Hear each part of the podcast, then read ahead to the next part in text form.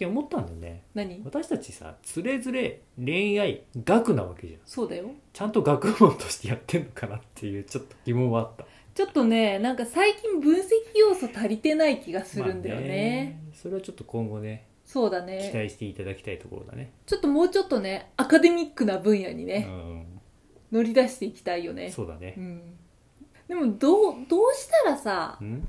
学になるのかな？学問として定義づけるためにはうん。どういう要素があれば学問として認められるんだろう？なんだろうね。まあ問いと答えかなまずは、ああ問いを立てる。うん、答えを出す。答えを出す。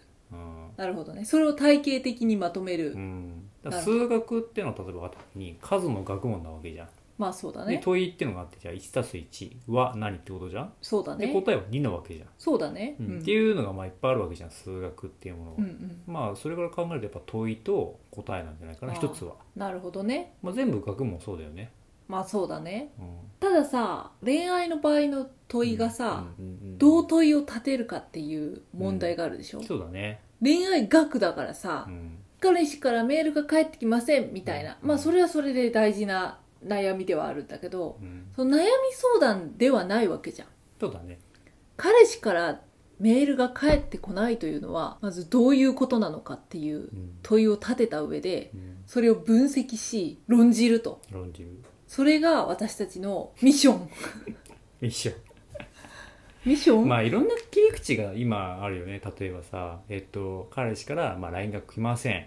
じゃあ彼氏から LINE をこうなんだろうな来てもらうようにするための方法なのか来ない時の気持ちを落ち着ける方法なのかあそもそも LINE をするなっていうことなのか。あああ そうね。だそれは LINE というツールの認知によるものなんだよね。まあそうね。相手との交流を深めるものなのか連絡手段の一つなのかっていうものがあるよね。そうだでねそこに問いを立てた時にじゃあ自分が相手と関係性を結ぶ上で LINE をどう認知するかが大事だと思うんだよね。あそっち系ね。うんああベックンそっち系だよね。うんうんううんん、所詮道具なんでつ LINE なんて。いやまあいやそうそうそうそうなんだけどいやそうじゃなくて切り口がそのどう認知してどう受け止めるかっていううん、やっぱそっち系なんだなっていうだけ。そっなんだろうな。ち系ってどっち系なの？なんだろう。ちょっと心寄りというか心理学っぽいというか。ああまあね。ね。うん。なんかそういう感じだよね。うん。ベイ君ベイ君確かにいつも大体そうだよね。そそう。どう認知してとかあとなんだろうな。哲学みたいなう。さまあね。感じだよね。うん。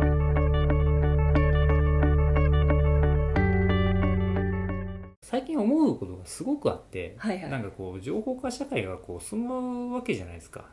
要するにさインターネットが発展してさあらゆるところであらゆる情報がさスマホ1台で手に入るわけですよ。まあそうだね。なんかねそれをなんか多用しすぎてなんかすぐに答えが出ると思ってる傾向はあるなと感じる。ああなるほどだねから彼氏 LINE 来ないで検索かけたら当然答えが出てくるじゃんある程度ね。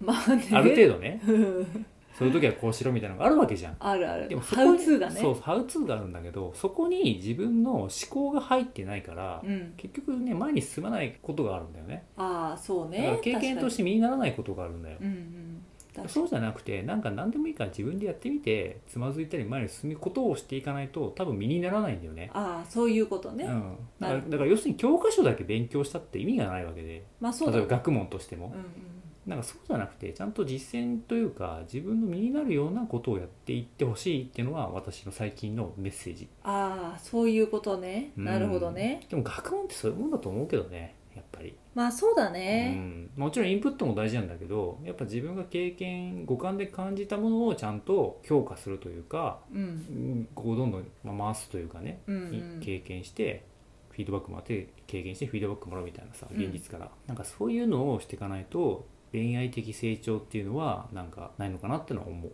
まあそうだね。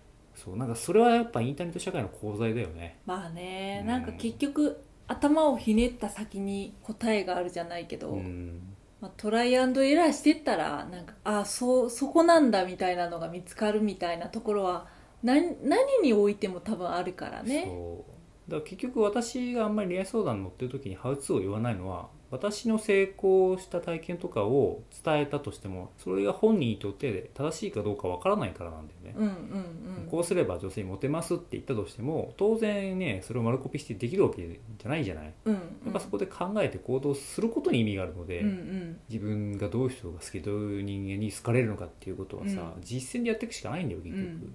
まあそうだあねそこのまず恋愛に対する姿勢がを作らないと成長できないなと思う、やっぱりあれですか。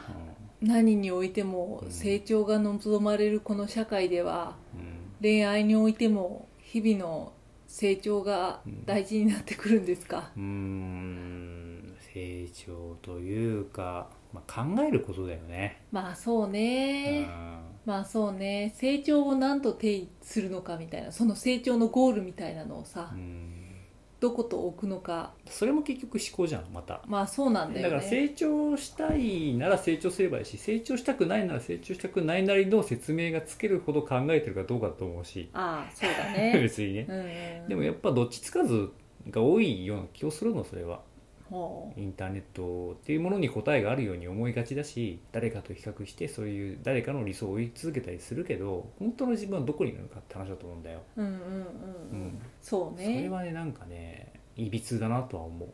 比較の文化というか